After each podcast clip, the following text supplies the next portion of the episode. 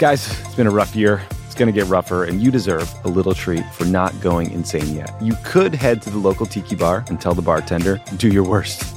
But we have a better idea for you, which is pick out something from the Crooked Store. The store is stocked with tons of new merch. It's perfect for the spring. And classics like the Friend of the Pod tees that you'll be wearing long into the next administration or the next fascist dictatorship, depending on how things go. Pick up a new tee for the warm weather ahead, a mug that'll remind you to stay involved this election year, or a hat celebrating your favorite pod. Go to crooked.com slash store to shop.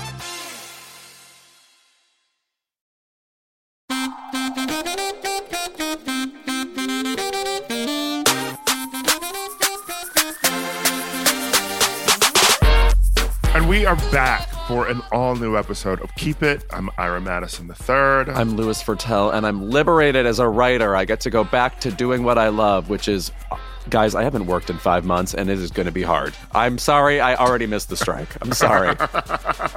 Someone sent me a text and they were like, in our like group chat here, they were like, "You can go back to work, Ira. Congrats!" I was like, "Girl, I was not working." I'm going to say I'm uh, comatose and loving was- it. Yeah. I was unemployed Yeah. when that strike hit. So um, I can go back to looking for a job. Uh, so that will be fun. Yeah. Joining us today, and I've thought about this, I think these are the hosts of my favorite podcast. Of the ones I've sampled, this is the one that is most entertaining and edifying for me because not only is it a pop culture podcast, but they literally teach you the names of people your brain refuses to remember. These names that pop up in tabloids again and again. They are so called who's on this podcast as opposed to thems like Julia Roberts, etc.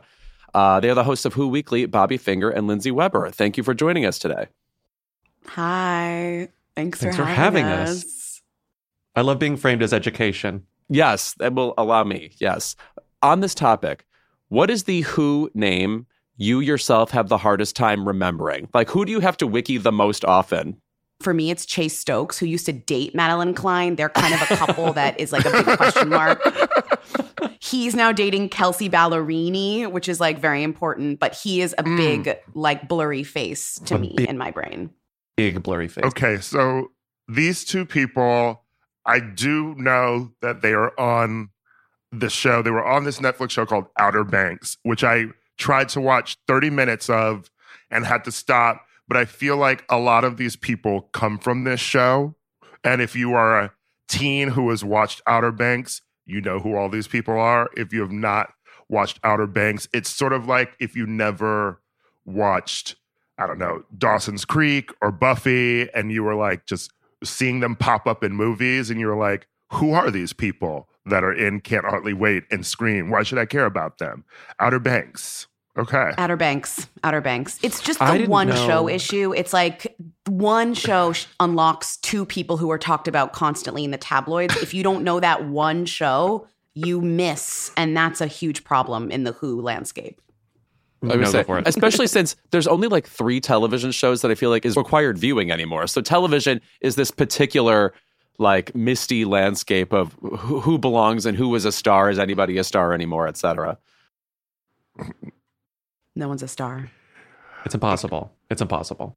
When you talk about who's on the show, and then, you know, there are the thems, you know, um, what is it like when you're like, obviously, you're like, you're explaining who someone is to people of the show, but who, who would you say are thems that come up a lot and you feel like you would have to devote time to talking about them, even if they're people who like everybody fucking knows who they are. So you don't really need to talk about what they're doing.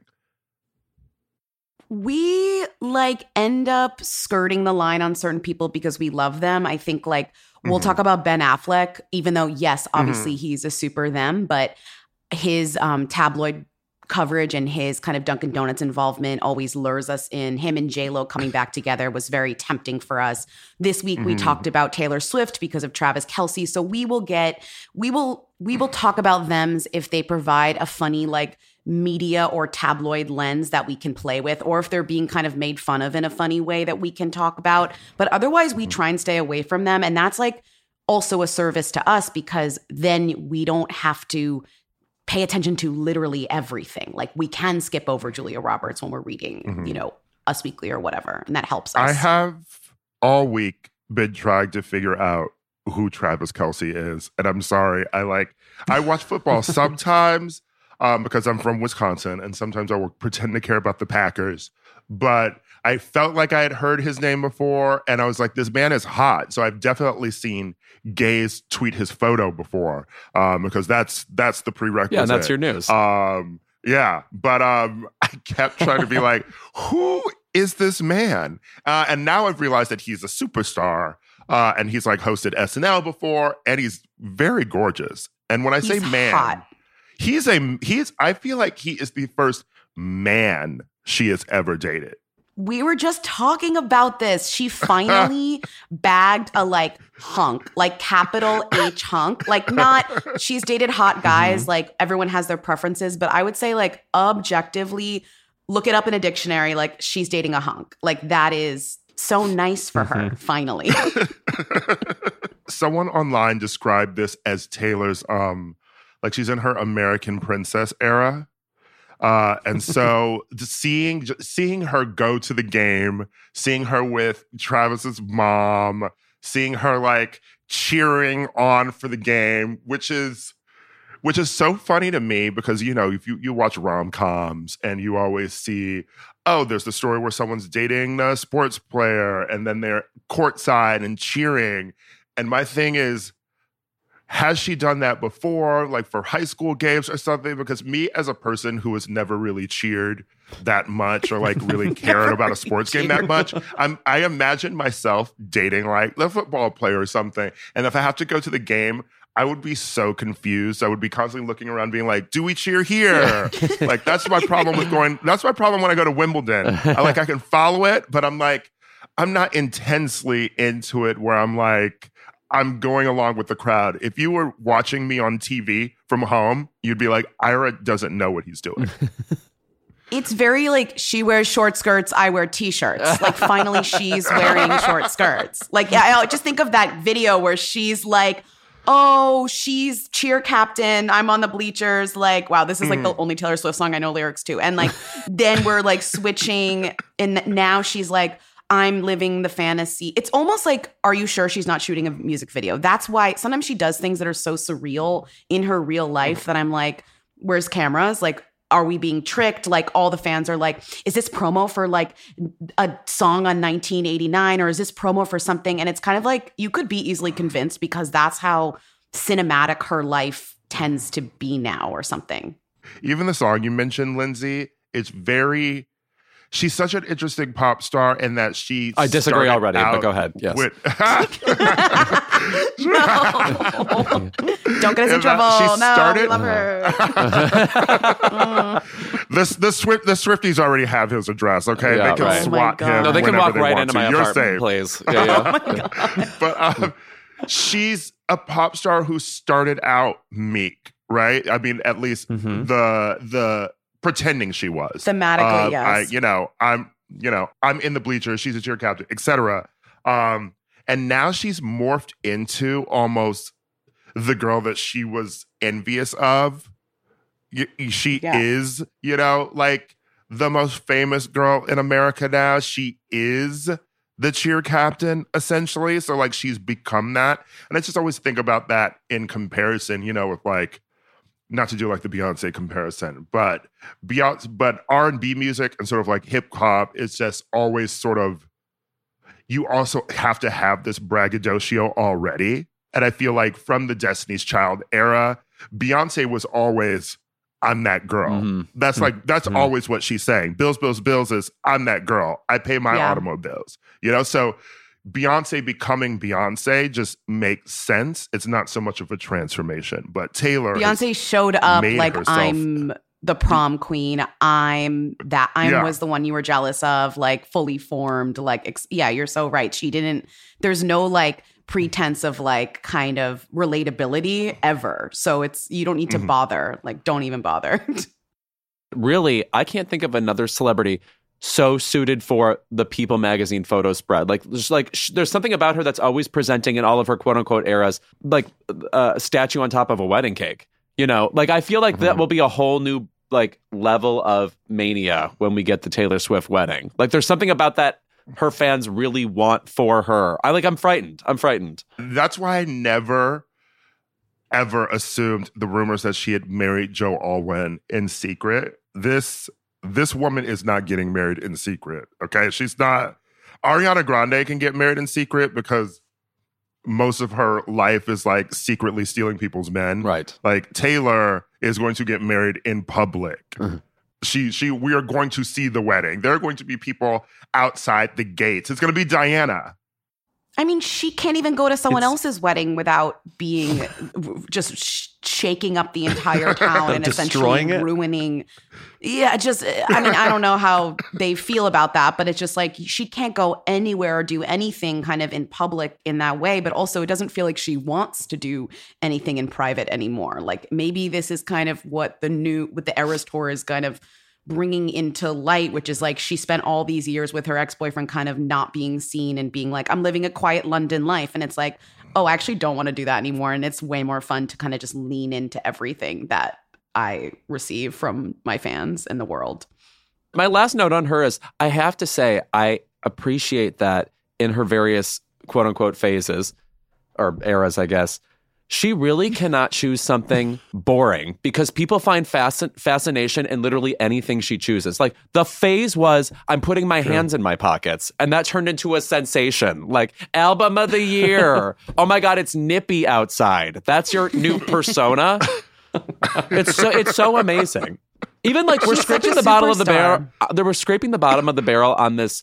Like like the memes coming up with this fucking football game. Like she had a chicken finger and people are like crying. Like they can't believe it. A it. chicken finger and seemingly ranch. She had a Right. That was funny though. Come on, that was funny. Seemingly ranch is a little funny. Yeah. That's what it is, funny. it's like I guess last note for me too is I mean, even when we talk about relatability though, it's funny that Taylor has always tried to put on this air of relatability. And I said, sort of as Beyonce with her music, there is no relatability. Like she is icon, she's always been presented as this. She weirdly is more relatable because even from the Destiny's Child era, like you would you see food she likes, you like you you see her mom, you see this stuff like she feels weirdly maybe not relatable, but you know a bit about her. The chicken finger thing for me with Taylor was interesting because I just don't think I've ever seen her eat. And I Mm. wouldn't even know what her taste is. You know, like what's her favorite food? Except I'm sure some Swifty knows and they're going to respond in the YouTube comments. But, you know, like, has she ever been on Hot Ones? Coming soon. I would love to see Taylor Swift on Hot Ones. I was just watching the I think that would one. be iconic. I was just watching NSYNC on on Hot Ones, and they they can't have five people in the seat. The way that guy interviews people, that's going to be a keep it in mind sometime. I can't I can't under, I can't stand the cadence. I can't stand the cadence. Anyway, yeah. All right. Well, we are very excited to have you both here, and we're glad we got to figure out my thoughts about Travis Kelce and Taylor Swift. Uh, I've needed someone to talk to about it, uh, and we're going to talk about more because one, this has been such a huge reach for music. I feel like we've been in a pop music drought, and then this weekend we got Doja Cat, Kylie Minogue, we got Slayyyter, we got someone called a Chappell Roan, and I'm gonna figure out who the hell that is uh, when we talk about new albums. And then also, we're gonna talk about TV shows, prestige TV shows that are supposed to be good, but are maybe bad. And I'm very glad Bobby and Lindsey are here because I watched some of the new season of The Morning Show and I had thoughts and I have questions. So we will get to all of that in this episode. And also, Louis got to sit down and have a queen off with Tim Gunn. And I had to restrain myself from doing my Tim Gunn impersonation, which, by the way, is Slay Boots. Sorry, I mean, like, but he is such a dignified, rad person. As and by the way, as a- amazing an interviewee as ever. So enjoy that, and uh, we will be back in a moment.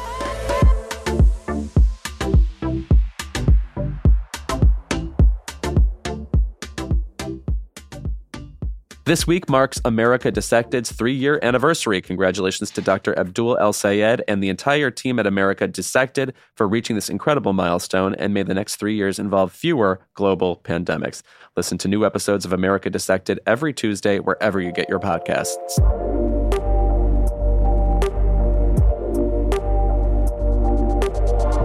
Now that we're in the shadow of Renaissance and Era's summer, so far the fall has not disappointed. September has been incredible for the pop girls. We have a lot of things to discuss. So let's jump in. First of all, I would say maybe the biggest release is, of course, Doja Cat, Scarlet. Um, let's talk a bit about Doja Cat and her new persona. Very much devilish. Yes. Um, I think the album's debuting within the top 10. Uh, and my friend was confused as to why it's not going to be number one. Well, one, Olivia Rodrigo is still lurking out there, and she's number one again, I believe. But also, America does not like devil shit. Mm. They really do not. They they couldn't You know, even commit even to that show back to Lucifer. Madonna. They couldn't. That, yeah. Who is that guy? Is that show still on? Yeah, yeah. we don't even have a sequel to Constantine. No. and I've been Wasn't begging like for a it for friendly years. dev- devil or something? Wasn't he like a quirky, a quirky devil or something? Like, Right. what No, he was that like he was handsome and approachable. I think was the whole thing. Yeah. Okay, great. Yeah. Love that. Uh, what do you all think of this album? Who wants to go? Oh. I love Doja Cat. I feel like a word I would use to describe her, and this is a feeling about celebrities we used to have, and so it's it's rare when we get one now. I would describe her as Gonzo. There's a quality about her where I'm just like, what are you going to get? It's so you know up in the air, wild. Anybody who starts, She's a Muppet. That's right. Yes. Uh, yeah. yeah. The amazing Gonzo. Yeah. She like flies off the ramp or whatever every time the show starts. Um, anybody who starts an album with a Dionne Warwick sample wants me to listen. So I know I'm in the right place.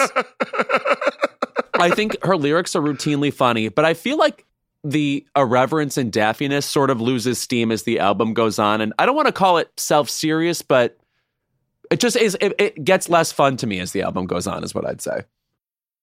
Yeah, I Hmm. love her first album or the the last one. I mean, I think she like that is my peak Doja Cat. Like that was like the best debut that I'd experienced in so long and I think she is such a funny like I'm not to, to not to compare her to Taylor Swift, but in terms of like someone who got involved, got famous, and then kind of wasn't ready for what it meant, and is still very much grappling with that in her music and persona. And that's why I think the devil thing is actually very much a rejection of popular culture and trying to actually push away. Because at one point she was like, I don't want fans. Like, I don't like my fans. And they were like, no, but we're obsessed with you. But that was so interesting because we're in such a we're in such a toxic fandom culture. She was reacting to that toxic. She was like, Can't you just like my music and not be a crazy person? But the thing is, like, they can't because we don't know how anymore. And we don't know how to have faves without being crazy. So that I love her kind of seeing her grapple with that is interesting on top of the music kind of growing in a different direction which i also think she's doing a way to push away the popularity of the last album. Like i don't think she wants to be top of the billboard charts like in her heart of hearts. Like i think she she said uh, i'm a rapper again. Like i don't care if you think i'm not this. I actually am this and i'm doing it and i and this is what i want to do. And it's kind of like she's too talented that she's al- she's at the top of the charts even when she's trying to kind of do something more unpalatable or something which i find incredibly interesting I really, really do like the album. I would agree that Hot Pink is just sort of like impeccable. Uh, I mean, it's unfortunate that you know she went to the doctor to make that album, uh, and this album uh, is not produced by him. Uh, but I do love that she's getting deeper into, you know, rap and like I love like the you know like the flows on this album. I think she switches it up quite a bit on each song, and I would say you know not to compare to um, Megan, um, who I also really love, but there's always the complaint that Megan sort of has sort of the same flow on each song, and I would say that Doja has switched it up so much on this album, uh, and she definitely is grappling with the whole. I'm famous. I don't want to be famous. She references it so much on the album too. Um, but when she's in her laid back, sort of like chill, trippy era, like the song Agora Hills, I think is maybe my favorite that she's ever made. So that right there is a triumph. And she also has a lot of interesting samples and vibes on the album that I really just enjoy. So, and who else could make a song called Wet Vagina that's a banger? So, her taste level is her. really high she is just i really think so and i think she's kind of a troll and she started out that way but her taste level is high and despite being a troll and trying her damn hardest to push people away she cannot help but be like extremely talented and that's kind of why i love her it it gives kanye obviously Kanye of past, like not Kanye Mhm. of present, but it gives kind of that that the taste level is high. She's listening to music constantly. Her, you know, everything is kind of she's hearing everything and taking in everything.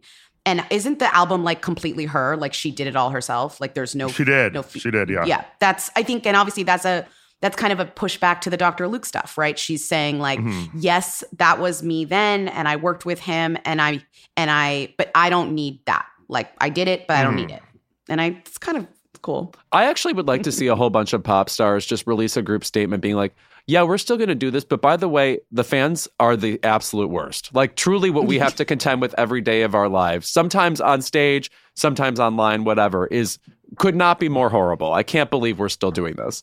Um, i Yeah, mean they're well, scared to do it they're scared fans. to say Right. it right Yeah, I- like uh, Mhm. that's the problem and she was the first to kind of be like i actually don't like what's going on here. I mean and and i don't you know i think different celebrities have had to disavow their fans in certain situations where they've been like i don't fans are saying this but i actually don't believe this. But she kind of just did it like flat out like fandom is a is a curse which it kind of is at this point. You know, there's also people who use their fans as um hit squads.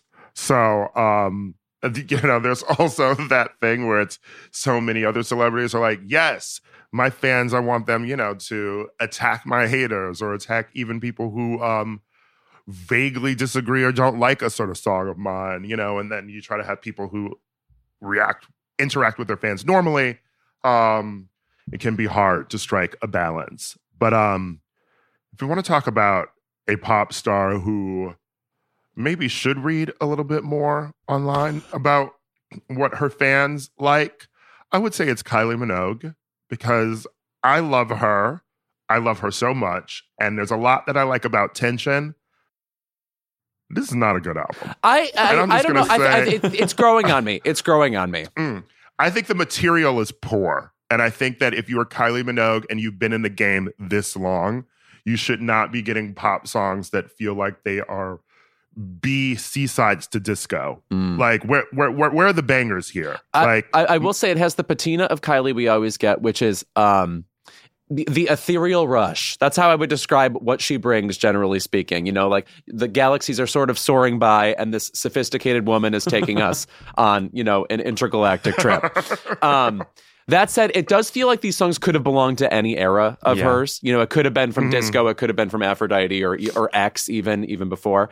Um, I will say the bonus track, "Love Train," I fucking love specifically because it song. sounds to me like Dragonette, which I feel like was a very Mm. underrated pop uh, fun, uh, moment in the uh, between 2010 2013 or whatever. Also, I'm sorry, there's just something about her voice that puts I I don't want to call it like um it's not like ASMR, but there's just something about her there's a cool sophistication that I feel like is generally lacking in other pop vocalists. I feel like she's just a sophisticated person, and I listen almost for that quality more than I do the hooks.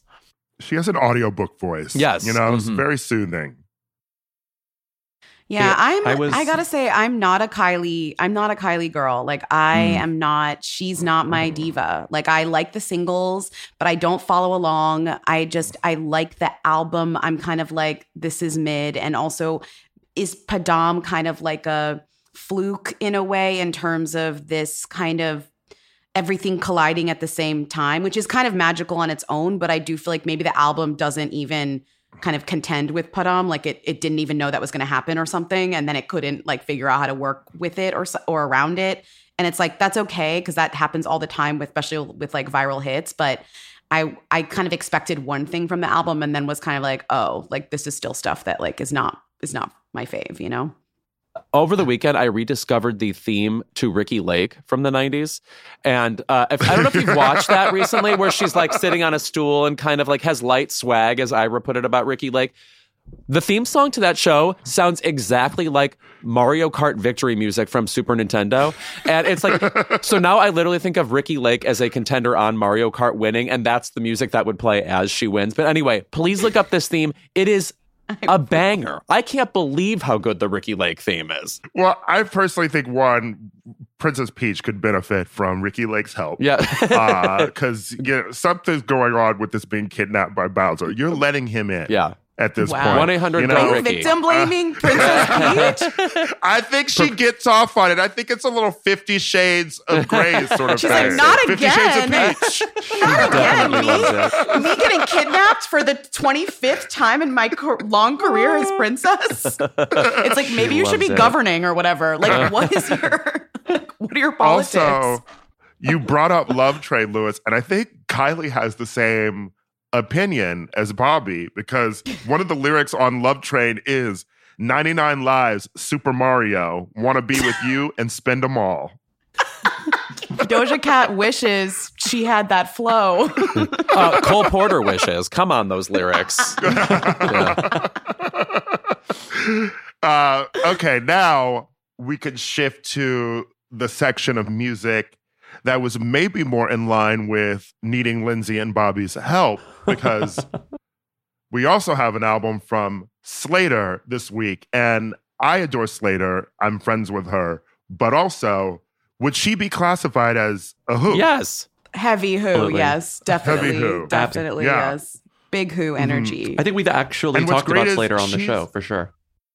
I don't hmm. know. Yeah, we have. for she's sure. an she's an online person though too and i think i just read an interview with her um that um tobias hess did with her um for interview magazine and she seems to be a person who also sort of gets that about her place in music and she loves being a who to be honest. I think that she she discusses not wanting to um sort of be one of these like main big pop girls. She just wants to make her music um and she's sort of deconstructing fame a lot in her songs and i find that interesting and i don't know i think the album has a lot of really good songs on it and it's one of my favorites that came out this week I love that genre of pop girl, and I think they they accept it to varying degrees. Like you have your like Tinashe, who I think always wants to be greater, always wants to be a pop star, but is to me in one of the best positions you can be in music, which is like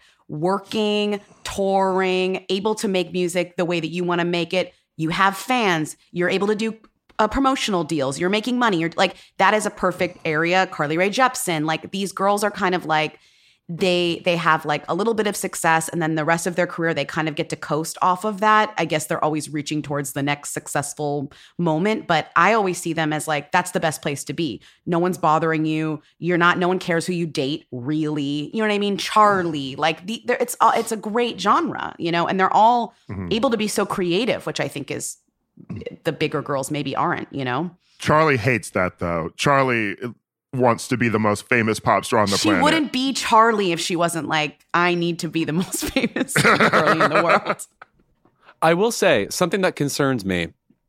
And I want to say that I enjoy the Slayyyter album. I think the song I Love Hollywood is amazing. I just love how many of the songs are her screaming at you that she's doing drugs currently.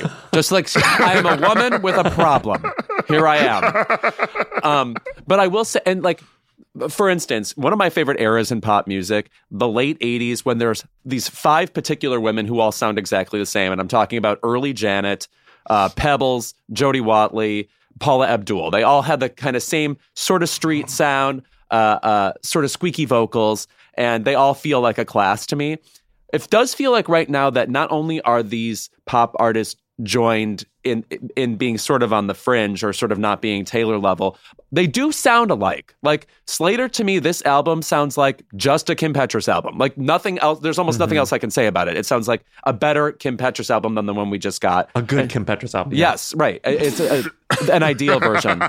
Um, but like even like Ava Max, like they are getting a little confused in my head to me. Like I don't. If you made me like write a five paragraph essay about how Ava Max is not Slayyyter, I don't know that I could get through the third paragraph. You know what I'm saying? I would come up hmm. with like a point and a half to make that distinction, and that would be all I had. But then you have the problem of Kim Petras getting a Grammy. Yes. And so that sort of puts her on a bigger stage. And yet, are people coming to see that stage? Because people are tweeting, you know, photos of she has bigger spaces now because of the Grammy, because of that hit from Unholy. But is the audience there to come and see these shows? You know, it's like she's she's Icarus now. I mean, is there no bigger example of this than releasing a flop album and then releasing an unreleased album that everyone liked more and better Yeah, from uh-huh. before, that everyone begged you to release. And you said, oh, okay, I'll drop this album that's better. So now when we're saying, Yeah. oh, her album was was bad, it's like which one? The one that was good or the one that she released like with the label that was bad. And that's Mm-hmm. the issue. Now we're getting a two-track Kim Petras who's like heading towards maybe from the Grammys and then also the Kim Petras from the other era that didn't get a Grammy and is going on the route that she might have taken that way or something. But I also think she has Charli brain. She also really wants to be a pop star like that, you know, you can see it. You can taste it. I do want to say I long for the days when Kim Petras, this is about 2017, 2018. You could not go out in West Hollywood or LA without seeing this woman perform on accident. I'm telling you, you would go to Sweetgreen and she would be performing. And I miss when she sort of felt to me like the Angeline who did something. You know, just like, That's oh, so like I was trying to live my life and I had to listen to your three singles again, you know? I love that. It's like it's like Showtime. Like you're on the subway, like you're seeing the same Max guy. You're like, Yes. you're it's true. She's nice at Sam's to- Club in like Greenwood, North Carolina, or whatever. Sorry.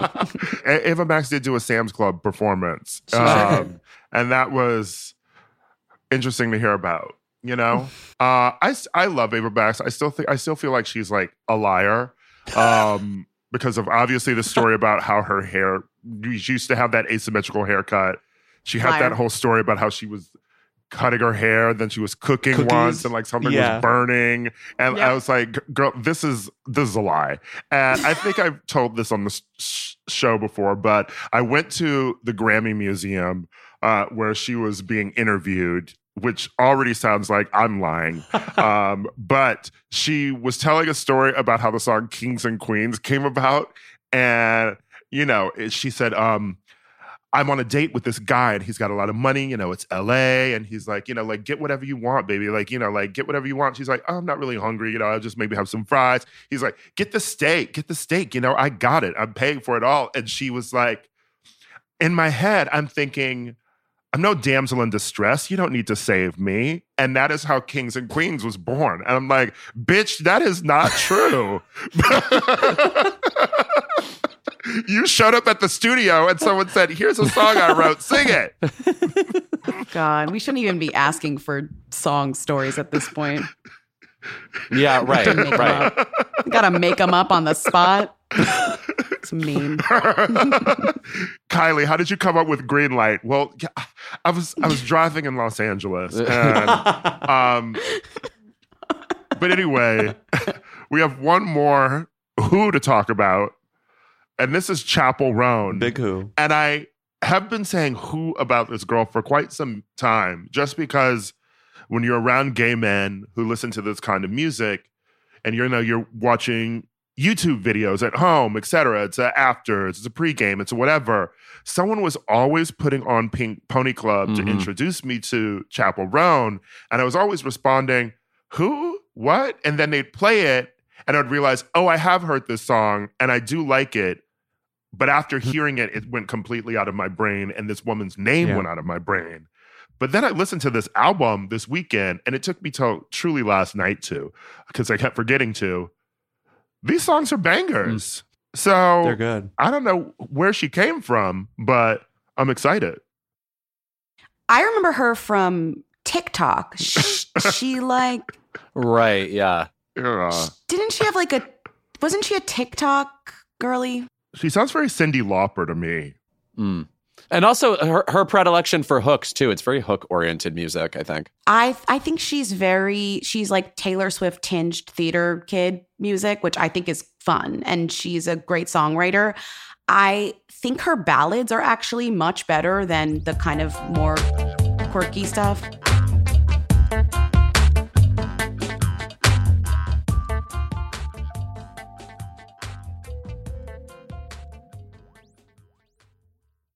Black Stories, Black Truths is a celebration of blackness from NPR and how I live my life every day. Oh, I'm glad to bear witness to it. Each of NPR's Black voices are as distinct, varied, and nuanced as the Black experience itself. In the Black Stories, Black Truths collection, you'll hear stories of joy, resilience, empowerment, and creating world shifting things out of a struggle. It sounds like you at Coachella. I'm already tuned in. Every episode is a living account about what it means to be black today, told from a unique black perspective, from Bobby Shmurda to The Wire, Michelle Obama to reparations. There's no limit to the range of black stories, black truths. Black perspectives haven't always been centered in the telling of America's story. Now they are the story. In NPR's Black Stories, Black Truths, you'll find a collection of some of NPR's best podcast episodes celebrating the Black experience.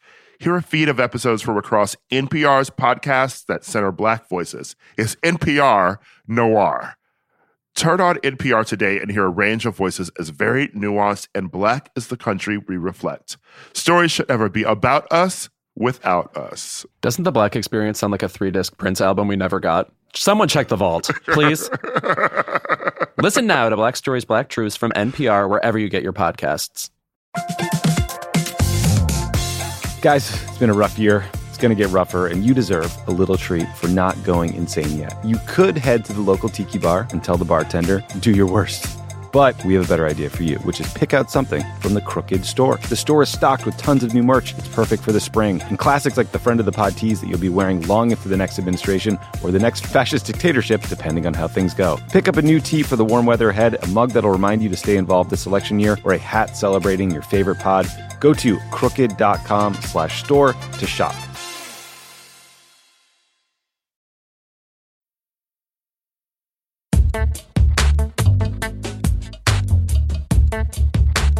We are so fortunate to have this legend making his keep it return. We do not often have returning guests on this show, but some interviewees, you know, need a second round. Uh, he's an innovative host, author, educator, driving force in the fashion world. He's also an Emmy winner, and not many academics can say that. Uh, he is the fabulous and inimitable and frankly peerless Tim Gunn. Welcome back to Keep It. Oh, Louis, thank you so much. What a lovely introduction. And I'm thrilled and honored to be back with you. Um, I mean, there's so many directions we can go, but I'm going to start with this. A few years ago, you uh, talked to the New York Times about your Sunday routine. And in the Sunday routine, it sounded like you said you walk to the Met every day or every Sunday, pardon me. And I was wondering, what is your cultural diet right now? Like, where do you go out and just experience art or be inspired or, frankly, be Tim Gunn since you are inspiration to me and to us? Well, you're very, very kind. I have to tell you, my whole routine has changed rather dramatically since the, the pandemic and and being well, not quarantined, but shut in. Um, and all the things I thought I couldn't live without theater, going to movies, going to art galleries, going to various museums. I found out, well, guess what? If you have to live without them, you can live without them. Um, and I will be perfectly blunt. Other than visiting the Met weekly, which I do, I haven't returned to anything else. And I don't feel this sense of something missing. Um, I feel completely sated and and um, very lucky to have what I do have. But it's very interesting how you can recalibrate your thinking when things aren't within your grasp and and in fact you're forbidden to to be part of them. Um, so the one cultural place that I return to, as I just said, regularly is the Metropolitan Museum, which I can't get enough of. And why is that the mainstay? Why is that the one thing you have to keep returning to? Because I assume you can go to like you know the Wikipedia for the various exhibits and you know be like, oh, you know that that old painting again or whatever. What do you need to experience about that in person? Well, there's something about being face to face with things, um, paintings, sculptures, drawings, architecture, uh, that for, for which a photograph really isn't a substitute. Um, and the reason I, I visit the Met is because I can walk to it. Um, and I haven't been on public transportation, well, specifically the subway, since uh, February of 2020. And I'm I, quite frankly, I don't I don't feel a need to. Um, and I walk most places, and and of course I live in New York, so it's a great walking city. Um, but it, it is interesting how one's life can, as I said earlier, be recalibrated um, for existing conditions, and yet one still feels very fulfilled. And you said before we got on this call that you just went to Los Angeles for a day a few weeks ago, and it was the first time you had been on a commercial airline flight in three years, I believe you said. Um, four years. What was that experience like? Oh, four years. I, how, how, was it a jarring uh, trip? It was horrifying. oh my god! And it was horrifying from the moment I reached the airport. I used to have the TSA pre-check. I, I didn't realize that it expired in 2019. So I'm in this enormous line of people waiting to, to do the TSA thing. I'm surrounded by a whole tourist group from China, and they were lovely. However, the people behind the oh, here, fill your put your stuff in this bin behind that counter were so rude and obnoxious and kept saying, if people can't speak English, they shouldn't come to this country. Oh, well, God. maybe you should learn Mandarin. Um, yes. I was real I was just appalled by it. And JFK and LAX, the two airports um, that I was traveling f- to and from, are filthy absolutely filthy. The OCD person in me wanted to put on a pair of rubber gloves and get some trash bags. I just I couldn't believe how filthy it all was. Um, the flight itself was fine, but the airports were awful. In fact, what's wrong with LAX? What are they doing to it? The whole the thing seems to be under construction. No, we like to innovate ways for our airport to continue to be dystopian. So once you think you've seen all the like, oh, that thing's on fire or whatever, you won't believe what we're going to come up with next. oh, I'm shudder to think what they'll do to top themselves. Uh, well, in this regard, I'm looking into your apartment right now, and it just feels like, first of all, there could not be more books in a single apartment. This has to be a record since like Thomas Jefferson existed or something. but um, well, has your apartment become like a, a, haven for you? Like, have you turned it into yes. like the the place to live of your dreams? It, I, I, really have, and I have to tell you, Louis, these books behind me. This is a this is the tip of the iceberg. They're all over the apartment, and I love living with them. I, I mean, I'm a I'm a book nut, and it's actually the, the one thing I can't discipline myself to to shed myself of. I mean, people say, "Well, why don't you get rid of some of these?" I can't do it. I don't know why. I can, I can get rid of clothing. I can get rid of objects. I can't get rid of my books. Um, so I have a bit of a problem. It's also why I'll never move. I can't move. It would be too daunting. No, it's interesting that you said earlier that you like haven't seen like theater or movies in a while. But my question to you is, what are the things like maybe movies specifically that you revisit the most? Do you have favorite movies? Is it is is cinema a tradition you care about? Oh, I care deeply about it. Well, I don't think anyone's. Pro- I, I, doubt that there's anyone on this planet who's seen The Wizard of Oz more than I have. In fact, I watched it again two nights ago, probably for the hundredth plus time. Um, and you know, when when you reflect upon it, that movie was made in 1939. There there are no computers. So we don't have uh, computer generated imagery. Um, I'm dumbstruck by how absolutely enthralling that movie is, especially when you consider when it was made. Um, I can't get enough of it. I also think that movie is like a wild character actor showcase. You know, like like the name Billie Burke is sort of lost to time, but in, and she and she at the time would play these, you know, um, kind of prissy society roles that you'd sort of laugh at. But it, as Glinda, she takes on this whole new um, gravitas. Uh, you know, obviously Margaret Hamilton is uh, uh, the Wicked Witch of the West. Do you have a favorite performance in The Wizard of Oz? I can't say that I have a favorite um, because I love I love all of it. I will tell you this though: at least I've gotten over my um, paralyzing fear of the movie. When I was a kid, The Wizard of Oz was shown on Easter Sunday all the time and it was only shown on that day and you had to watch it in real time. And i used to watch it from the, from the couch in our um, den under a sheet because when certain scenes would come up i'd pull the sheet over my head and then i knew from listening to it when it was okay to remove the sheet. And, and largely the sheet was pulled over my head because of the wicked witch because of margaret hamilton who was terrifying. Yes definitely. Even when she was on um, she was on Mr. Rogers all these years later talking about how she's not actually scary. I was still frightened. I was like, the memory of you lingers, woman. Yes. Yes. She'll always be the Wicked Witch, no matter what. Um, She was okay. on Mr. Rogers. Yes, years later. She was somebody who would like go on like tours like around the country, like talking to kids and stuff. And talk. Anyway, Oh, okay. yeah, yeah, was she yeah. on Hollywood Squares? I would love to see her contend with like Paul Lynde or Shadoe Stevens or whoever was. I don't. I don't think so though. Um, by the way, you would have been great on Hollywood Squares. Have you ever been on a game show? Well, that's what took me to Los Angeles three weeks ago. Um, Celebrity Wheel of Fortune. I had a blast. Get I had a blast. out. D- Can I? Can I Yeah. ask who you played against? I played against Debbie Gibson and Luis Guzmán.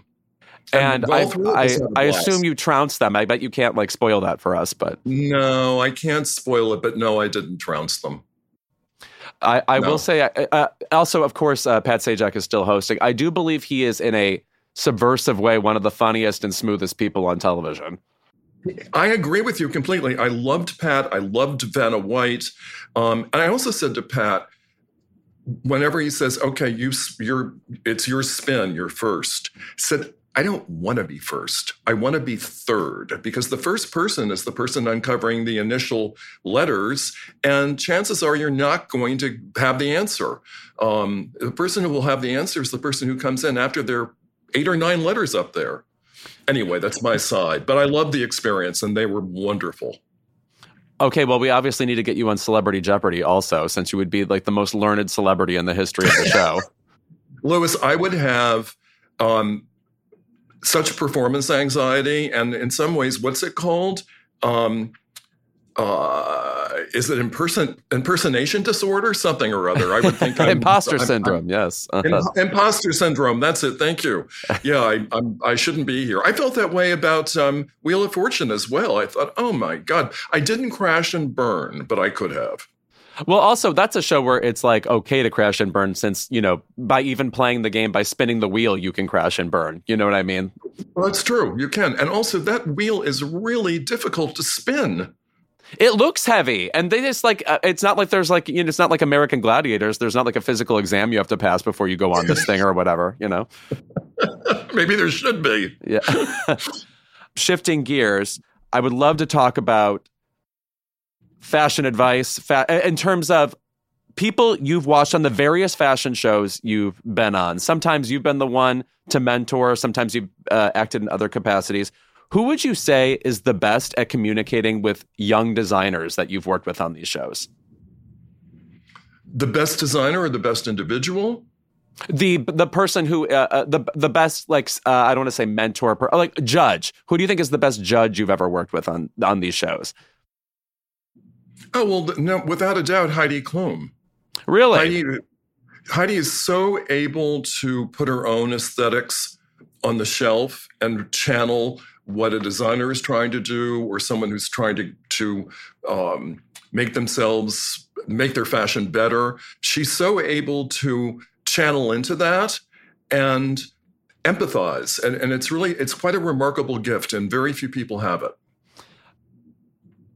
So I always think about the fact that you come from academia and that your life basically took this unexpected turn into fashion television. Is there anything you miss about the relatively, I'm going to call it simpler life in academia without all of this showbiz and, uh, you know, uh, forward facing uh, life you have now?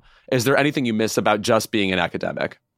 Oh, d- definitely. But, you know, I've returned to it in, in a manner of speaking. I, I've been um, co teaching at Emerson College in Boston, and it's been a great joy because I'll tell you what I've been missing. When I taught, and I taught for 29 years, my students kept me current. They kept me up on what music people are listening to, what videos they're they're responding to. Now it's TikTok and Instagram. Um, but the, the, students keep me current. And also, I'm always so deeply interested in, in, their perspective on things, especially given this political climate. Um, and they're extremely well informed, I'm happy to say, at least my Emerson students are. Um, and they're, you can't fool them. You, you can't BS them. I mean, they, they really see right through it. Uh, and it's been it's been a great joy, and that's what I've missed, feeling current. Are there any subjects they've kept you current on? That is to say, fashion trends that you've taken a long time to sort of see their way. Well, let me explain my view of trends. First of all, don't don't don't chase them unless they're really affordable, which very few are. Um, let time sift through all of this because when a trend becomes ubiquitous, chances are it's something you should stick with. However, there's a huge, huge exception, and that is when did the legging become a pant? When did that happen? I'm just, I'm horrified by it. And Louis, I have to tell you, I think that if we started wearing leggings, mm-hmm. maybe the whole trend would stop. Well, it's not even a trend anymore. It's, it's just embedded in everyone's fashion vocabulary or most people's. I'm horrified by it. I mean, it's a form of undergarment. It's not meant to be on display in that way. Wear it with a tunic, wear it with shorts, but don't parade around like you're part of Robin Hood's gang. Um, and you, I mean, actually, I think it's worse in LA than it is in New York. And it's oh, good lord, yes, good lord, yes. Um, and then fold in a bare midriff, and God forfend that the the legging should be the same color as your skin, because then from a distance, it's really horrifying. Um, but yeah, there there are things eh, rather than than um, feeling that I've grown accustomed to it to a trend and and it's grown on me, I have the exact opposite reaction. And and also I have a I have a theory about these things that you just can't quite wrap your brain around, which is it's like visiting the monkey house at the zoo. Mm. And when you first visit the monkey house, you walk in and you say, This place stinks. And then after 20 minutes, you think, you know, it doesn't smell so bad. And after another 20 minutes, you say, What smell? But anyone new walking into the monkey house screams, This place stinks. And you know that happened with leggings. She walked by the mirror and she said, I can't go out like this. And 20 minutes later, she said, You know, it's not so bad. And 20 minutes after that, she walks by the mirror and she says, I look hot. no, you don't. That initial reaction was the right one. Anyway, I'm on a tangent, but I'm not a trend person. Um, and especially with menswear. I mean, in some ways, we are so lucky that we're not women um, because it's so much easier for us. At the same time, I, I, I just I believe you need to find clothing and and a fit that works for you and that you you feel confident in and feel that you look your best in and then avoid all the things that don't. I mean, you're, you're seeing it now. We're, we're seeing it now. This trend towards big, baggy, oversized clothing. Well, it's fashion's pendulum. We've been wearing clothes with a very slim fit for a long time now. And the fashion world and the retail world are saying, no, no, no, you need to buy some new things. So here's a tent, wear it. Um, and it's just, it's not flattering for most people. Um, when you're a supermodel, you can wear absolutely anything, but those people don't, the, the, rules don't apply to those people. But for the rest of us, the more volume our clothes have, the more volume we appear to have. It's just not flattering. I feel like the word athleisure must send a chill up your spine. yes, it does. And you know what sends more of a chill in that category? Expensive athleisure. Mm. It's what's wrong with a champion sweatshirt and a pair of just gray fleece sweatpants to say, oh, these are cashmere sweatpants and they cost $1,800. Well, shame on you. You know, I just, I, I, I just, I have no patience for it any longer. Um, and there are places where it belongs. Though I have to tell you something funny. I, during this pandemic and even now, I work out with with fitness trainer, my beloved Jason, um, in Central Park. And I was walking from my apartment to the park, and this person stopped me and she said, How dare you? I said, How, how dare I what? She said, How dare you wear these clothes when you tell people that they shouldn't be wearing things like this? I said, I'm going to the gym to meet my fitness instructor. I'm working out. I am not going to the Metropolitan Museum. so, I no, I, I think I maybe said this to you the last time you were on the show. I get frustrated for people that that like for celebrities that you know regular people find relatable because they'll just say anything to them. I feel like people must come up to you and one beg for advice, but two just you you have such an instantly familiar presence. Like there's something about you that makes you think, "Oh, I've known this person my entire life." Where I don't even know what people would come up and say to you. Like I'm sure I'd be horrified. Well, actually, people are generally people couldn't be lovelier. They're really extremely nice, and I'm very flattered by the fact that they think that I'm approachable because I am. Um, unless you're a nutcase. Um, but they rarely know that. that. They rarely know that. they need to wear a badge or something that says nut. Um, but you can usually figure that out within 15 to 20 seconds of a conversation. Um, and, when people ask me for advice, it's generally about what they're currently wearing. I think they just want validation. Um, the one exception that I mean, I, in general, I'm very supportive, um, and and I may. I, I, always return in kind with questions for them. How do you feel about this look? Are these things you wear all the time? The one exception, though, is fur. I'm very um, dogmatic about you really shouldn't just leave it in the closet, give it give it away, turn it into a throw pillow or uh, throw for your sofa. Um, don't wear it. It's just it's not right. Is there anything any long gone fashion? I don't want to say trend, but fresh fashion item that you wish would come back? No, I, I, I, mean, I think when we reach into the past for those things, that, and and think about reviving them, they tend to look costumey. Um, and I, I would say to my fashion students when they were creating, of course you should be inspired by the past, but don't replicate it. You need to look at it through a lens of the 21st century. Um, and by definition, it should change. Um, are there things that you can think of? No, I mean, I, I, I'm think actually everything I can think of is sort of theatrical. Like the, the words "zoot suit" came to mind, and I'm like, I, I mean, like I, am sure that still has a place in some, uh, you know, whatever. But like, I, I, I don't know. I don't know. Nothing really came to me. Maybe like a, a kind of shoe. I don't know. It, well, we'll see. I mean, we'll see where the fashion industry takes us. Um, but speaking for me, I can't think of reviving anything. I, I, I, can think of perhaps reinventing things, but but not actually reviving them. Um, I mean, I, will I'll say this: I I'm a fan of the Nehru jacket. I mm. like hmm. that silhouette of the collar, um, and you see it occasionally within a fashion brand. Um, I don't own a Nehru jacket, but I do have an aesthetic appreciation for them.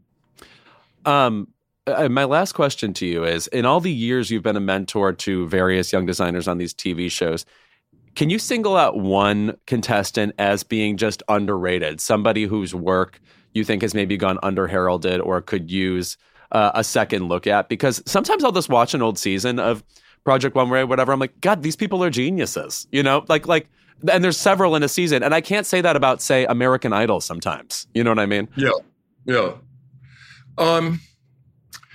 Well, I've developed a very particular point of view about the project runway designers and the making the cut designers, um, which is we can't want them to succeed more than they do for one but they can't succeed more than their resources will allow. And and when heidi and i left project runway and went to making the cut uh, our goal was to have a show that was more in line with the current fashion industry, um, in that it's very hard to be a fledgling brand and be successful, and it's also very hard to do without some deep pockets. Um, and with the, the, the very broad reach of Amazon, um, the designers I'm making the cut have built-in resources of a sort that really enable them to do so much more than a Project Runway designer could possibly achieve. And I'm not faulting Runway as much as that was just the structure of the show. Um, and it's just, it's extremely difficult to do. And I don't believe in pushing people into um, a position of wanting them to achieve success as much as I, I, I want to say just spiritually and emotionally, yeah, I support you. What is it that you want to do? I remember Uli Herzner Mm. from, I believe, season three Yes. of Project Runway. Um, she was remarkably talented, and there was a great fervor for her her dresses, um, which were very Miami Beach, which is where she lived, and she said to me at one point after the show after the show had, had aired it was probably a year later we were together and she said i just i can't keep up with the demand. And i said well you have you have to let go. You have to get into manufacturing and and and larger scale resourcing uh, or sourcing rather not resourcing. Um, and she said but i can't. I have to do everything by hand. And i said well then resign yourself to this is the way your life's going to be. It's not going to change.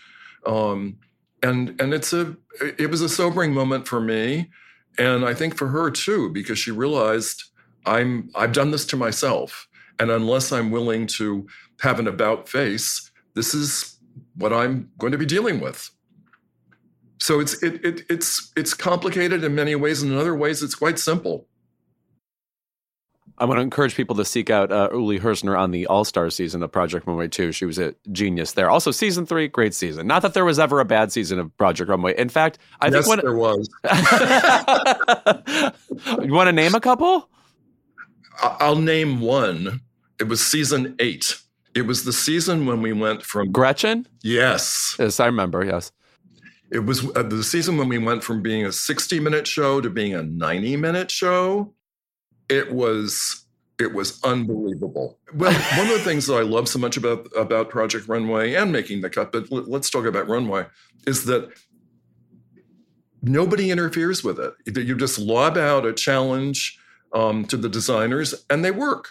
There's no messing around with the individuals or trying to stir in drama. Season eight was about stirring the pot because the producers were so worried about how are we going to fill these 30 minutes. Um, and everyone learned. Uh, Season nine was was completely back to normal, but season eight was a mess. Oh, that makes sense. Yeah, I, I remember there have been various format changes over the years. I'm sure there would be some um, producer loopiness. Um, but um, anyway, Tim Gunn, thank you so much for being here. Unfortunately, you will be called again to come to this podcast. Your time is not up. Louis, call me. I'll I'll run, not walk. okay, great. I'll be at the Met waiting for you. Okay. Excellent. We could do a show there. I'm you, you your lips to God's ears. Let's go. Okay. Thank you, Tim. Thank you so much, Louis. It's been a pleasure, as always. Likewise.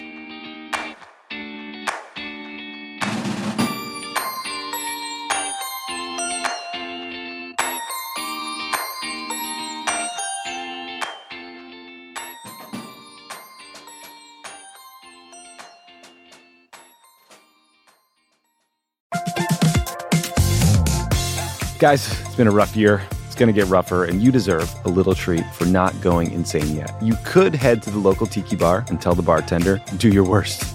But we have a better idea for you, which is pick out something from the Crooked Store. The store is stocked with tons of new merch. It's perfect for the spring. And classics like the friend of the pod tees that you'll be wearing long into the next administration or the next fascist dictatorship, depending on how things go. Pick up a new tee for the warm weather ahead, a mug that'll remind you to stay involved this election year, or a hat celebrating your favorite pod. Go to crooked.com slash store to shop.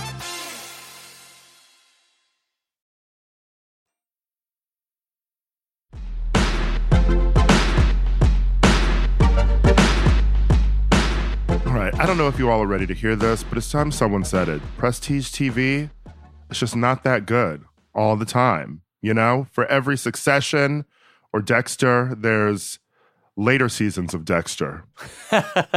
There's other Dexter. Yeah. Yeah. uh, and then there's also this show called The Morning Show. And Bobby and Lindsey, you're fans of this show.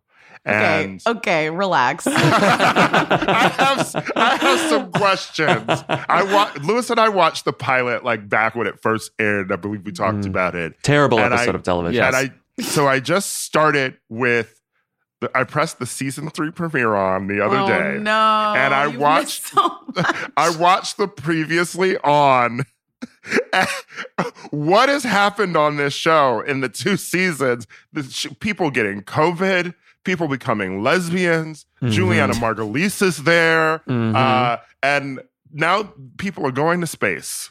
So Oh, they're going. oh yeah.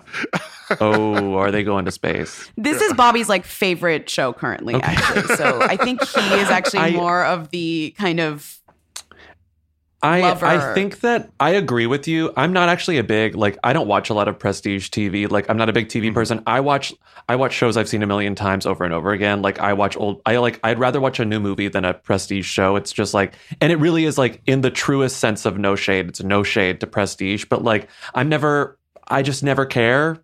Um, and the morning show kind of satisfies my itch of sometimes I feel like I'm getting like I'm missing out on shows. Like I've never watched The Bear, but it's like the morning show is just so there's no work to do. Like I don't have to really care. And it also satisfies my itch for like something just compelling enough to make me want to keep watching. Like it satisfies my like like like the structure of TV, like the structure of like serial television, like urge or craving. And this show, season one and season two are very bad. Um, they're bad. They're bad. And season two is one of the worst seasons of television I've ever seen in my life. it's it Um, is, yeah. Season It three, is. though, they figured something out where it's like it's like both stupid. It's both stupid and clever at the same time. It's like the perfect balance that they've been trying to sort of reach. So I think you might enjoy it if you stick with season three, but I will never call it good. Mhm. You know, I just like I won't. There are good moments and there are a couple of good performances, but like it's just a trashy soap. And Mhm. I think Apple really is trying hard not to sell it as that. And I wish they would lean into the fact that it's a I trashy think soap. you calling it a soap is exactly why I think I like it because it does feel like the one show where we're like, did you see what they did? Yeah. Like, oh my God, here's a screenshot or She's like a lesbian now? like yeah. he drove his car into Lake Como. Like you're kidding Yeah. me. Like the things he like fucked that. the Italian documentarian and then Like- drove his car into Lake Como after Alex left with COVID. Like it's crazy.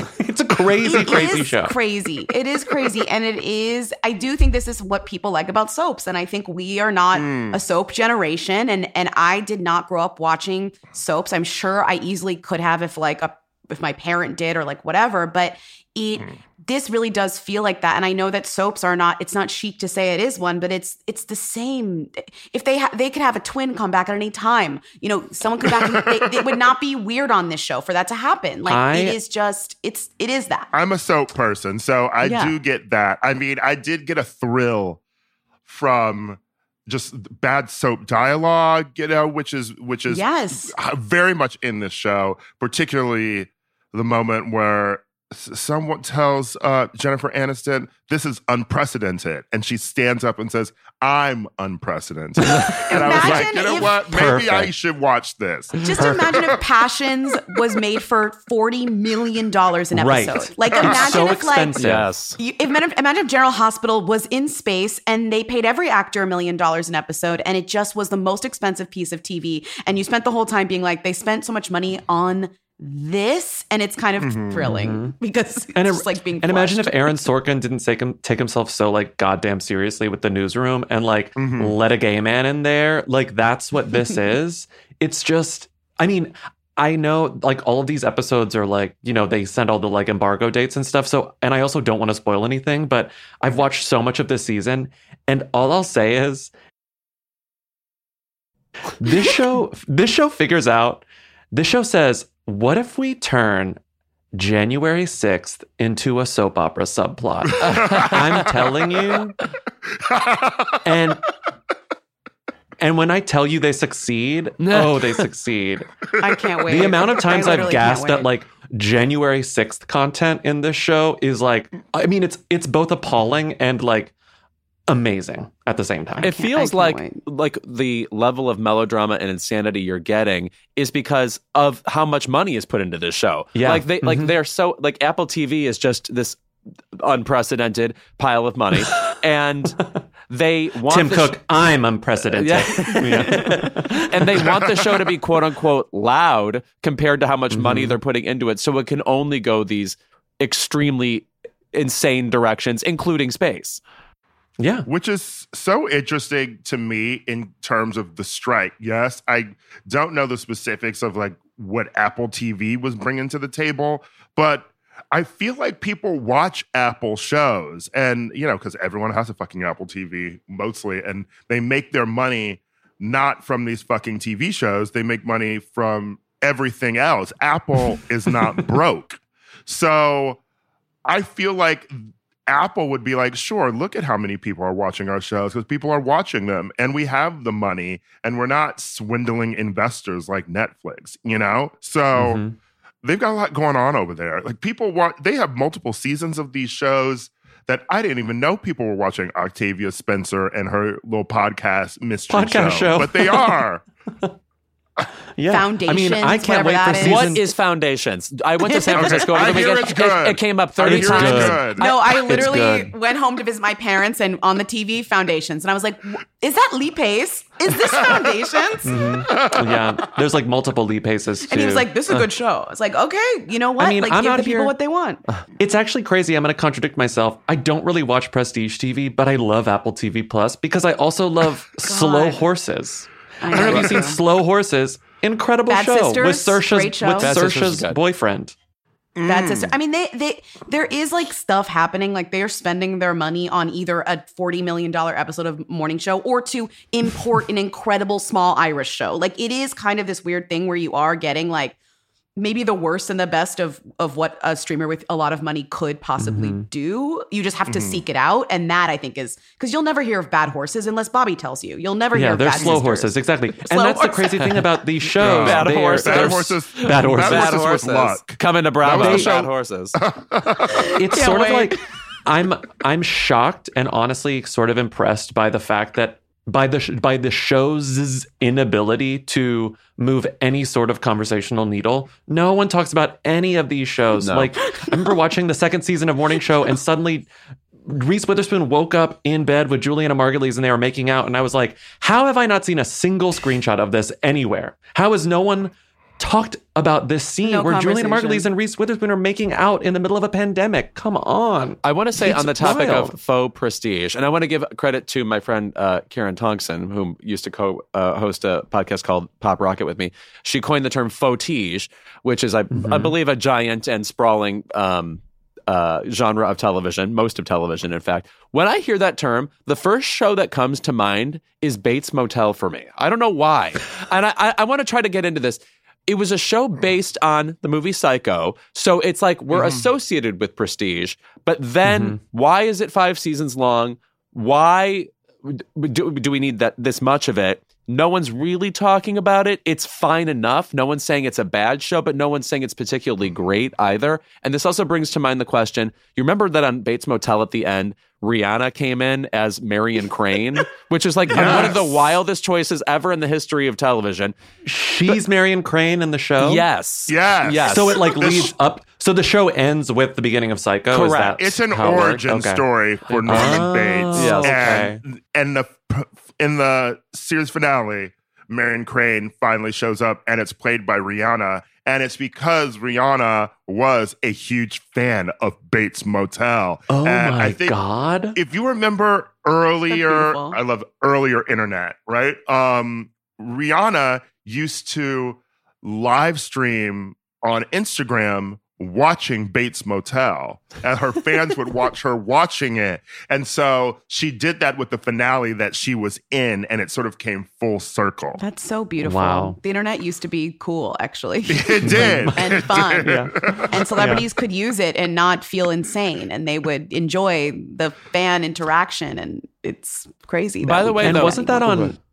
Well, was that on AMC or It was. A&E or one of those channels? AMC, because it's yeah. like I feel like that was a pre Apple TV Plus sort of like like dispensary for like shows that are pretty good that a lot of people watch, but I never hear about it. You know, personally, like that was one of those shows. Everyone would say like watch Bates Motel, but it's like I don't know how to do AMC. I'm sorry, I can't do this. No, it's just like I heard that like four shows on Starz were canceled this weekend. I saw the, mm-hmm. the the list of the shows. I'm like, are you sure they were shows? Are you sure they were seeable ever? Okay, Is- don't talk about Run the World like that, Louis. That's Is okay. anyone watching uh, American Horror Story with Kim Kardashian because there's a show Right. where I can't stop seeing promo for, and yet I don't think anyone tuned in for the premiere. Like I don't even think anyone watched that. We got It came full out 20 of minutes of nowhere. it and couldn't deal. It was awful. Yeah, turned it, it off. It came out of nowhere. I sort of forgot. I sort of was telling myself, "Oh, I'm gonna watch it," and then I realized it was on. A friend was over, and I realized it was on, and I pressed play, and then we were like, "Let's watch something else." Yeah, mm-hmm. that's how we Let's turn on the morning show. That it, that reminds me of when they try to give like a popular TikToker or YouTuber like a show on E for a second. Like, mm-hmm. oh, maybe maybe their rabid fans will go and follow them there, but that's exactly what they don't want. So it's like like, mm-hmm. no Kim Kardashian's fans like, oh, I have to go see her contend with Kathy Bates or whatever is happening on the newest season of that show.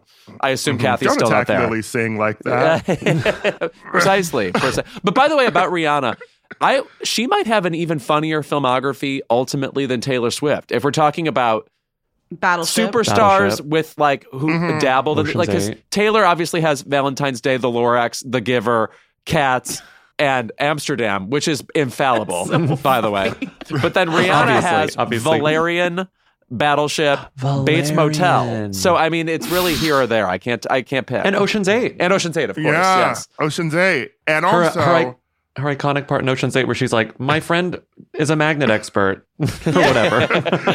My sister. her most crucial part in Ocean's Eight. she also has the benefit of her filmography being integral to you know her her sort of whole being because Rihanna Navy came from the film Mhm. Battleship. It's so Yeah. embarrassing. Oh my I'm sorry. that's it's an true. embarrassing reality for Rihanna that she is God, still dealing is with that movie. It's like if Madonna's fans were called W ears or something. Yeah. God, it's like doing promo for that movie fa- had to follow her entire career. And like all we want to do is forget that she did the movie at all. you know, it was on at Julius the other day, and Perfect. Gay people have I to enjoyed stopped. watching it on mute. Yeah. So And you were like, this is good. it's good. Rihanna in military garb. I enjoy. You know.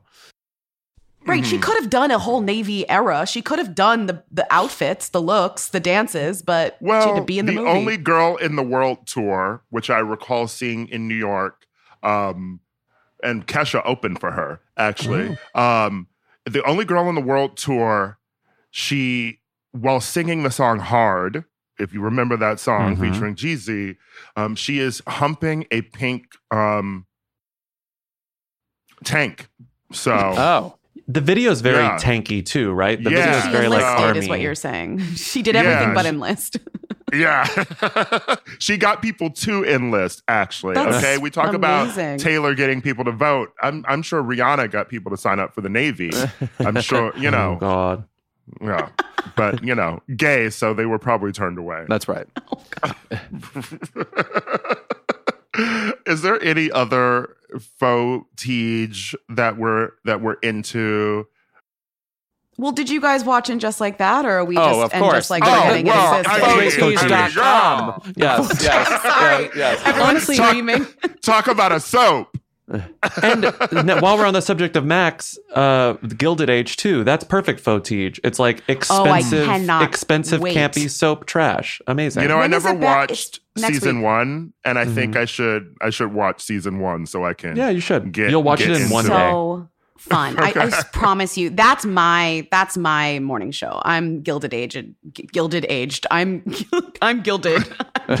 I stand that show so hard. It is so You're a gilder. stupid. I am gilded. It's perfect. Please That- watch it. That's the show where, a- again, I've seen a few episodes. I keep thinking Sarah Paulson is on it. She is not on that show, but everybody who is almost Sarah Paulson is Yeah. on that show. Carrie Yes, and Coon, Christine every- Baranski. Yes. Every right. New York theater Mm-hmm. actor is on that show having the goddamn time of their lives. They are having so much fun in their little outfits. It's like it really is a joy to watch, I swear. Mhm. And I will, I guess, maybe watch it because I would love to see Cynthia Nixon uh, doing something um, not embarrassing. Dignified. Yes. Um, right. Yeah. Wait, Yeah. I don't know if that wait, then you actually shouldn't watch it. She doesn't. She's they don't. kind of She's sort of She's disrespected in the Shay first season of this show. Yeah, but she's kind of like the sad single sister who like can't get it together. Yeah. She's the pathetic sister, and all Christine So- Baranski does is make fun of her. So So hopefully in maybe I season don't two know if she'll that like would be get a something reason. to do. Yeah. true. It's true. Great show. uh, I know I, I really did enjoy and just like that. In, and, and I would love to see. I'm so glad it got renewed for a third season. It is exactly what you said about morning show. It's horrible, and yet I can't stop watching it. I'm going to need Mm-mm. multiple seasons of and just like that. And I hope, I hope sometimes I hope that they'll get it together, but I know they probably won't. And it's it's so interesting that we, you can I think someone pointed this out online. If you view the show in the context of this is continuing the movies, it makes a bit more sense than this is continuing the TV show because it's nothing like Sex in the City, No. but it is everything like Sex in the City too. Yeah. That does make sense. Yeah. Mhm. People need to once you once you get over once you get over the fact that it's a it's very jarring to turn it on after you've watched every episode of Sex in the City a hundred times, and you like like just relax and accept the fact that it's not that. It's very hard to hate. It's just so it's so dopey and nice. I don't know. I would It's say good Dave, intention too. Dave Holmes wrote an amazing piece for, I believe, uh, GQ on this exact appeal. How he hopes it r- remains exactly the thing it is for however long it lasts. Which, by the way, could be Mhm. forever, given um, Yeah. how many of my friends actually do watch this show. Anyway, People love this show, so it's it's not going anywhere. I don't think. We're all it's, like, And- it's kind of nice. We're all like in it together. It feels rare that we have a show that we're all just kind of like watching, whether we like it or not. It's like, well, I have to watch it. Like I can't, I mm. can't not watch it. It was real appointment talk about. viewing. Like I can't remember the last time there was like genuine appointment viewing for me. yeah, on, really like is. on the couch Thursday nights. Yeah. yeah. And speaking of soaps, even you know, it feels very, it feels very heyday of primetime soaps. You know, because Dynasty, Dallas was appointment viewing, and I've rewatched all these shows, and there are good episodes of them, good seasons of them, but there's also a lot of bad ones because obviously you were making 30 episodes a season in 1984, and people were on cocaine and um, also just rushing out things for network TV schedule. And it the writing feels about as good as writing on season six of Dynasty. So That's it's TV. That's t- that's what TV should be, shouldn't yeah. it? Yeah. I wish they would spend though a little less money on the individual episodes just because they're not making things look good. I mean, as Bobby loves to say, when they went to Coney Island and in just like that, they might as well have just put a green screen up. They might as well have like it looked AI'd horrible. That shit. It looked Mhm. It- horrible. Coney Island's never looked like that. It it Mhm. doesn't even look like what I think it once looked like, or No. whatever. Like no world, no real life has ever looked like that. So it's like it does feel like kind of a waste of big beautiful cameras to do what they're doing to television, and we maybe the money could be spent better elsewhere. You know, Every interior would- looks like a hotel lobby. It doesn't matter where Yes. they are. It all Oh, looks like a that's hotel such a lobby. brilliant comment. Her Yes, new you're so house. Right. Her new Mhm. apartment looks exactly like a bed and breakfast. Yeah. yeah. She lives in Gramercy now. I can't wait for season whatever where Carrie lives in Carrie Gramercy. has a and to- staircase. she has to figure Oh, out what comedy. bodegas she goes to or something. Like that's relatable to me. I will also say that the one thing I do hope for season three, and this would be them figuring out, you know, the thing that would really work for the show, is this is an ensemble show, and the ensemble is rarely together. And even the new women they've added, they like they all hang out with, you know, their woman of color, and those Mhm. people don't all interact.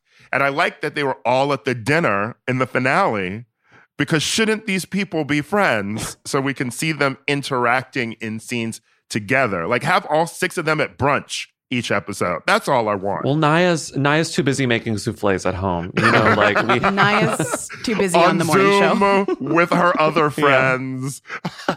yeah. The other friends. I like that. I like that the subtext of that scene was sort of the other friends being like, "Who are these women that you've been hanging out with? like, what exactly is? This? Are you okay? Can we come over? And she's like, No, don't come over. There's Are a you woman friends with living Carrie in, Bradshaw? in my house.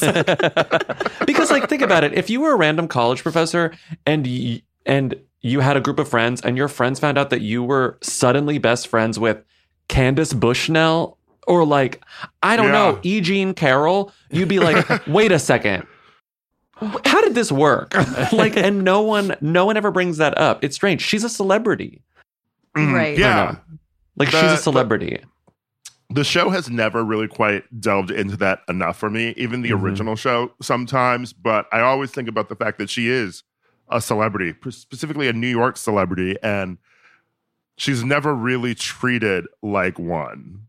Right. No, and it's always know. so It's fun in the original season where a fan would like come up to her or something. Like that happens so rarely, but it did happen a few times and it was so In Paris. charming. Like a young girly or somebody who actually did recognize her and that was kind of fun. And in this, this one it's very weird. Only at only at the podcast studio do, do people like Mhm. know that she's famous and then she ruins their whole business. Who was Also, it? It was Minch- Kat Dennings who was like, I Yeah. fucking love you, bitch, or Yes. whatever. Like, we need more of that. No one We do. recognizes her. We do.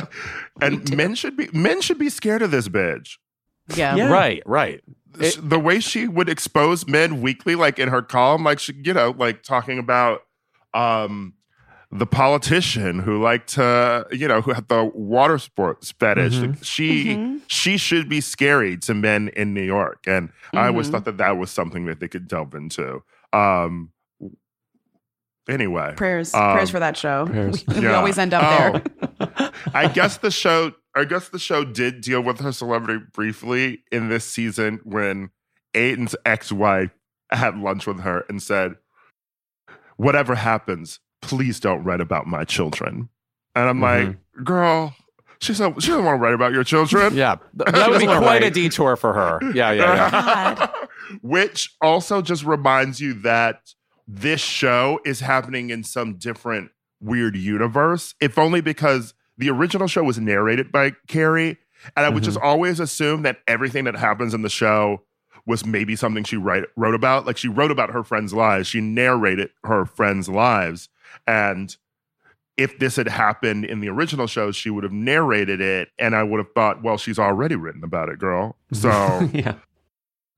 God, the universe and the universe this show takes place is in is I'm sorry, the morning show's universe. Like Bradley Jackson and Carrie Bradshaw need to interact in some way. We need like That's a so network true. crossover here. I They're both that's filmed in the same like Mandalorian green screen. Like when Miranda went it. on the BBC at the end of the series, like that was actually the morning show. Like she that, that was what she was She was at preempting or whatever. Yeah. I hope Miranda is a news anchor, like a news reporter oh. next season, or at least going on CNN regularly. Like She that loves to be have a life. job. She's gonna be like a like a postman or something. Like they're they love to give her like jobs. All right, when we are back, Lindsey and Bobby will join us for our favorite segment of the episode. Keep it.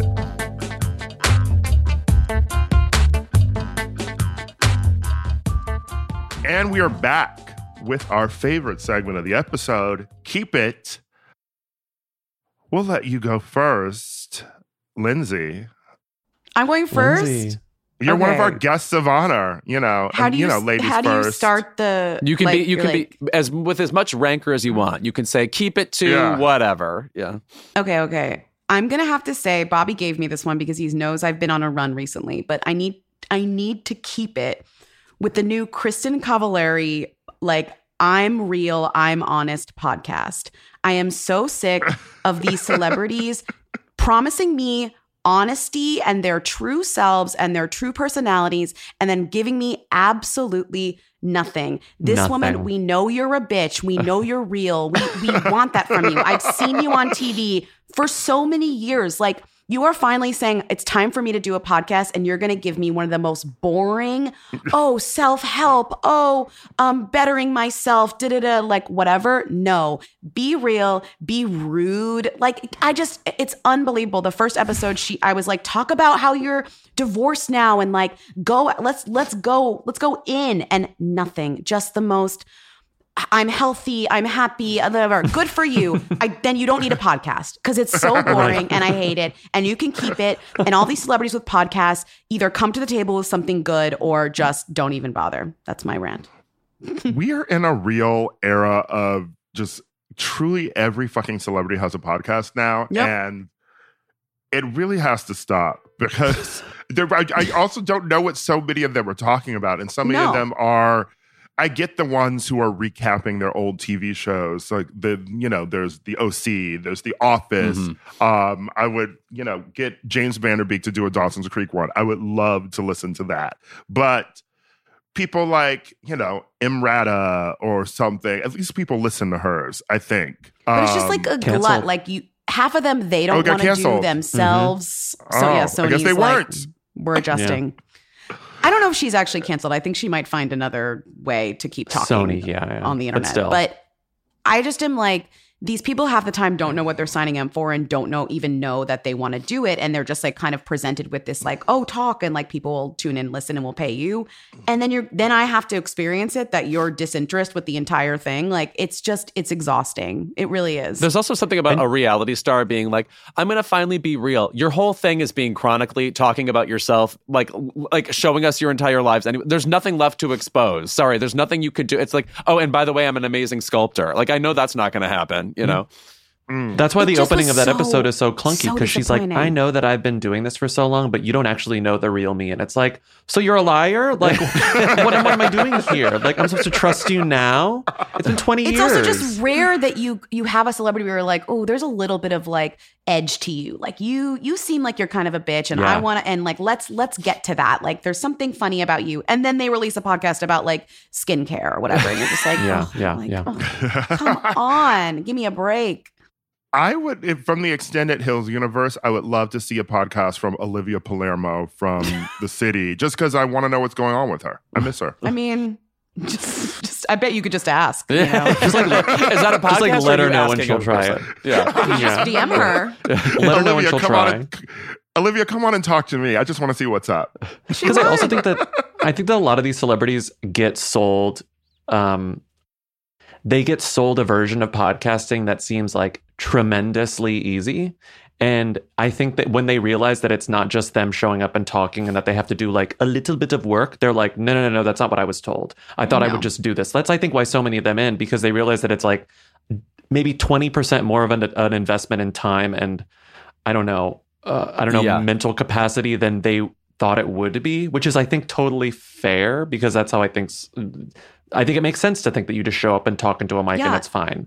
But once not they realize everyone that can it's be like, Busy Philipps. Not everyone can Exactly. be such a chronic oversharing person that they're like, "This is perfect for me. I'm ready." Or Bethany I'll tell you. Frankel. I'll tell you Mm-hmm. about how I got coffee this morning. I'm happy to do it, but I think a lot of them actually don't want to do that. And like then they realize, like, "Oh, is that what this is? Oh, I just thought we were going to talk about like my skincare line or like my store that I sell like scarves in or whatever." It's like, no, Mm. boring. Bobby, what is your keep at this week? Oh, my keep it is my keep it i'm i'm very like the town brained. I'm like the town pilled. So my keep it is um i saw that amazon is charging four ni- like 399 for commercial free prime and i said keep it. I don't need amazon prime anymore. What am i doing with I, it was this like realization where it was like i don't need amazon prime for buying stuff because i don't use it much anymore and i definitely don't need it for the video. What's there what is it, the Chris Pratt show? I was like, it was this wonderful, like a moment of enlightenment where I was like, I don't need any of this. Like the last show that I watched on there was The Summer I Turned Pretty, and I liked it, but I was sort of like, this isn't for me. I don't need to do this. like, this is fine. I'm okay with this not in my life. I will say So- Amazon Prime is where I'm likely to go for like a very old movie, like like because almost Okay. everything will end up being there as opposed to being on Peacock or Max or something. But it is it, it is weird to think like, oh, I need to be signed up to all these services. Well, in reality, you kind of don't need to be signed up to any of them. Yeah, No. And if We're there's a in the stray great- old movie that I want to watch. I'll just rent it. Like I don't need to. I'm like sick of having to like scroll through all these things and pay ten dollars here, ten dollars here, fifteen dollars there. It's like, no, I'll just do a la carte. It'll be like remember, Mm. I'll, it'll be like going to Blockbuster and doing the rental and then returning it and being fine. I'll live. Mm. But I I was do like, love ads, the no. boys, though. I love the boys, and so mm. that oh, is Oh, I why like I The have Boys. my Is Amazon. that faux? Faux? Wait, I forgot the word. Oh, What's the word? faux-tige, Faux-tige. Is that faux-tige or is that prestige, or is it I neither? that's I've never watched it. Faux-tige, I think. Yeah. It's really expensive. It's very expensive. I feel like it's almost neither because it you watch it and you think like, oh, this is doing a very, you know, prestigious, serious send up of Mhm. superheroes and our celebrity obsession, etc. Right. But no one creating the show is thinking that. Like they're just making No. a fun, pulpy Yeah. show. it's kind of a comedy too. Yeah. You're right. Yeah. Okay. I don't know if this has ever happened before. I have basically the same keep it two weeks in a row, which is again to Rolling Stone magazine. Um, First of all, last week I talked about how Jan Wenner sucks. Like everybody just on the internet like threw up their arms and said, "Oh, Jan Wenner sucks." This week there is a new list at Rolling Stone. Let me tell you about list making on the internet when it comes to the best 50, whatever, the worst 50, whatever. What all those lists have in common is that I care about them. I, if you wrote it, I read the whole thing. I read every item. I am agreeing with you, disagreeing with you, livid, excited, all these things. There's a new list that's the 50 worst decisions in film history. Now, the first one, like number one, is no. that movie The Conqueror, where Mm. everybody got cancer, like John Wayne and Agnes Moorehead or whatever. Like they filmed in a place that was basically radioactive, and uh, everybody allegedly got sick. Okay, great. Meanwhile, number like I'll get to number seven in a minute, which is the most concerning thing on the list. But like in the top five is Will Smith slaps Chris Rock at the Academy Awards, like the worst. uh, That's number four. Here's what's at number seven the Twilight Zone movie where three actors were killed on set. Oh, Guys, no. you can't put that on the list with Will Smith slaps Chris Rock. What? John Landis is directing the Twilight Zone movie. The helicopter, The helicopter. falls. Two Mm. children Oh my are dead, and so is celebrated actor Vic Morrow, the father of Jennifer Jason Leigh. That's not a decision. What? like you mean an, an accident? Like the Hindenburg? Um, compared to just a, a very confusing moment from Will Smith on TV that I think we all realized later we both overreacted to and underreacted to in certain ways. But it's not like among the five worst decisions ever made. Very confusing. Very weird list. I feel like that Honestly- list Decision. that list is sort of like if you made a list of like the worst things Rolling Stone has ever done, and you put that list on the same thing as like Jan Wenner's interview at the Yes. New York Times. Next to the list of Bruce Springsteen's 500 greatest bandanas or whatever they had last month. Yeah. Honestly, every celebrity who overreacted to Will Smith slapping Chris Rock has sort of had an awful karmic moment in the press. And so I think it would tell people don't comment on things anymore, Yeah. actually. And two, did they put um, John Landis um, having the decision to create Max, Max Landis, Landis. on that list? Right. The the meeting that went into that you don't want to see. Uh, it's it's really morning show esque. Uh, what is the di- i just it's weird that's like decision is it like decision to do something then then did something like that's what that that's what they're saying but they right. didn't do it, it that clearly was unintentional. Right. he didn't kill them it's like oh the decision to make a movie not make a movie green like that doesn't make any sense like that's right Because How like number two that? on this list is Burt Reynolds turns down James Bond, The Godfather, Star Wars, Pretty Woman, and One Flew Over the Cuckoo's Nest. It's like Okay, so that's worse That's too than many decisions. Yes, Also- right. That's that's seven different It's too many decisions. Yes. Yeah, and also how many actors have turned down roles that are good? Like, okay, like name one. You know, they've all turned down successful. You know what? movies. I don't say this lightly, and I, I truly don't say this lightly, and I know especially after like the writer strike and everything, that's giving AI. That list is Oh, giving Wow. truly. Chat yes, GPT to me. Yes. like yes, maybe yes. like started as a framework and then someone filled it in. Like that is not that's not human. Hmm. What's actually Actually, to answer you, Lindsey, I guarantee Naomi Watts has never turned down a movie role. Oh my god, coming for Naomi Watts unprompted. Oh. Unprompted. Oh. Okay. Who is now married to Billy Crudup, who was the star of the morning show, and now we're Back back. to the morning Yes, show. Back to we're the morning back. show. Yes. Okay, can we get her on the morning show? Oh, According to you, she's Well, she available never- and she's she never already on turned the it show. Meanwhile, He's not offering. Meanwhile, you know who I would love to see on the morning show? Billy Crudup's ex. Well, let's get Mary Louise Parker trembling in a Oh, newsroom. yeah. That'd be a fucking Oh, thrill. yeah. Has she done a like- prestige TV thing, or am I that we Weeds, didn't care Weeds. about? Like, has she? Oh, Oh, but weeds, Weeds- weeds stuff. Oh, like Weeds other- was like a million years ago. Right, like that was right. even before Prestige TV like reared its ugly head again. She for did us that all to- When We Rise thing, the uh, uh, Dustin Lance Black gay thing a few years ago. But there's been no like show for No. her since Weeds. Okay, that's shocking to me. Yeah. It's Yeah, like she you're right. isn't. She's great. God, Mm. Naomi Watts on T-shirt. morning on morning show really has to happen. Um, Ira? she- there's so many roles for her. What is your keep it? Mm. My keep it is to detractors of Usher performing at the Super Bowl. Oh, I I don't get where I'm these people on the internet I just don't get people who are saying where are the hits Oh, please. and what's he to perform. Usher has so many hits. Mhm. Usher is also of of men who are going to play the Super Bowl, and I think we all famously don't care about men who do this. Uh, there's been Weeknd, there's been Justin Timberlake. I'm sure Bruce Springsteen has done it 20 times, and I love the boss. But when I rewatch a Super Bowl performance, it is Beyonce, it is Gaga, it is Madonna. Like we, I even sometimes rewatch Katy Perry's. It, it was a fun time, you know. and They're there. I just think that he is going to be one of the only men. He's going to sort of give us what people were hoping Justin's was going to be because he's Mhm. better than Justin. You know, there's going to be dancing. There's going to be hits that you love. Like he'll probably bring out some bad bitch to perform with him. You know, so like I think it's going to be a really good performance and maybe one of the only male Super Bowl performances that gays will put on um, at parties to watch. He also, I mean, Mhm. he's like some, uh, I would say Pink, where they're just constantly invited to be in the mainstream, no matter how long they go Mhm. away. And you also Yes. forget Well, that they that went away or had to come back. Yeah.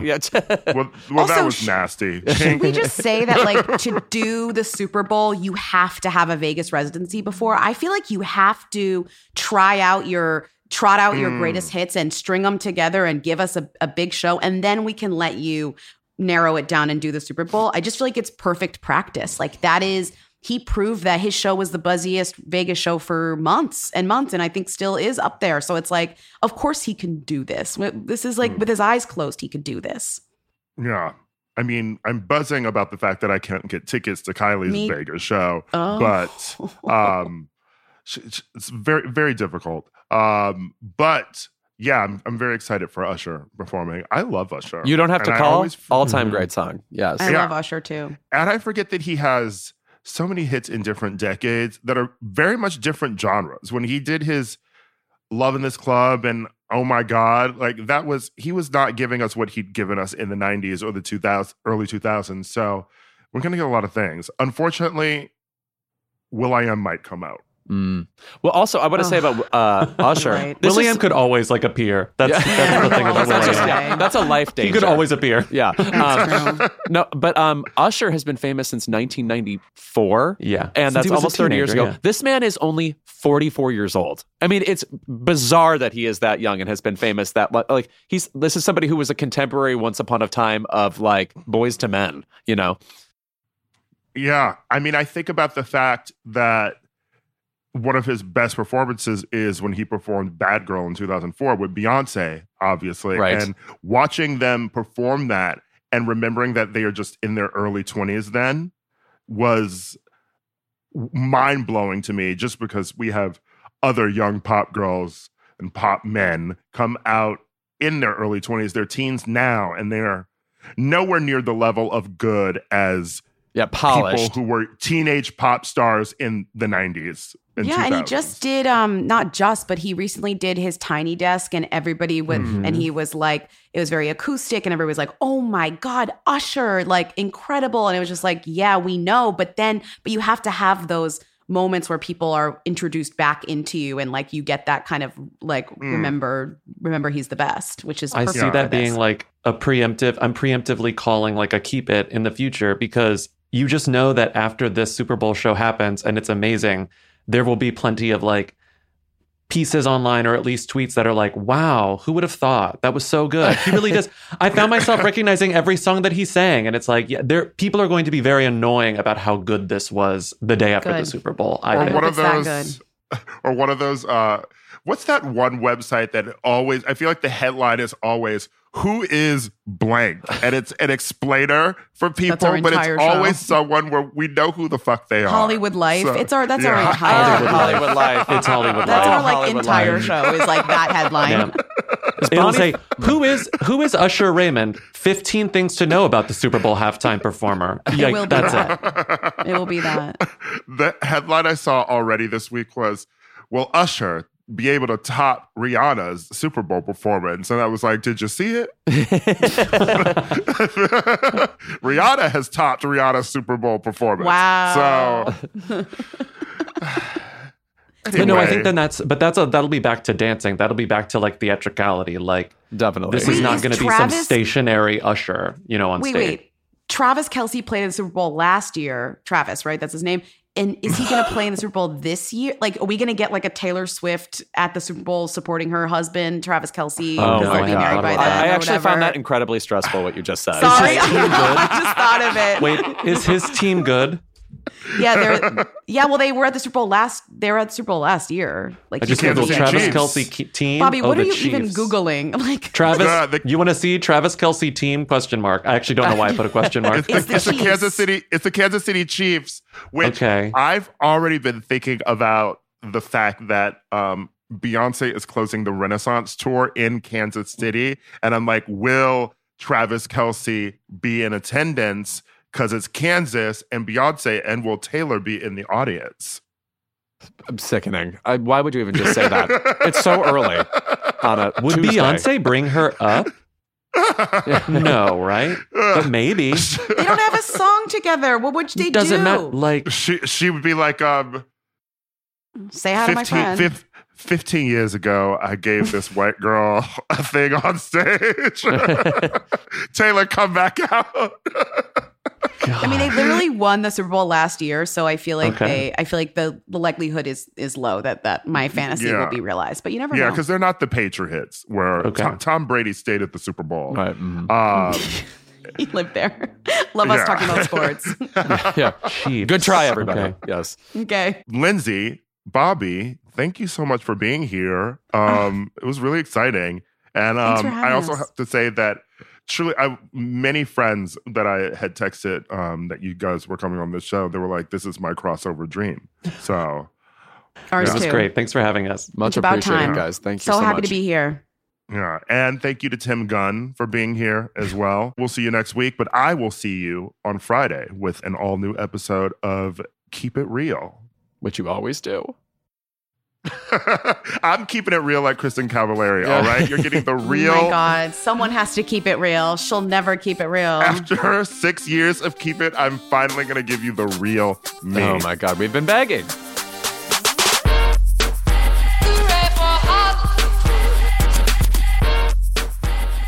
Keep It is a Crooked Media production. Our senior producer is Kendra James, our producer is Chris Lord, and our associate producer is Malcolm Whitfield. Our executive producers are Ira Madison III and Louis Virtel. This episode was recorded and mixed by Evan Sutton. Thank you to our digital team, Megan Patzel and Rachel Gajewski, and to Matt DeGroot and David Tolles for production support every week. And as always, Keep It is recorded in front of a live studio audience.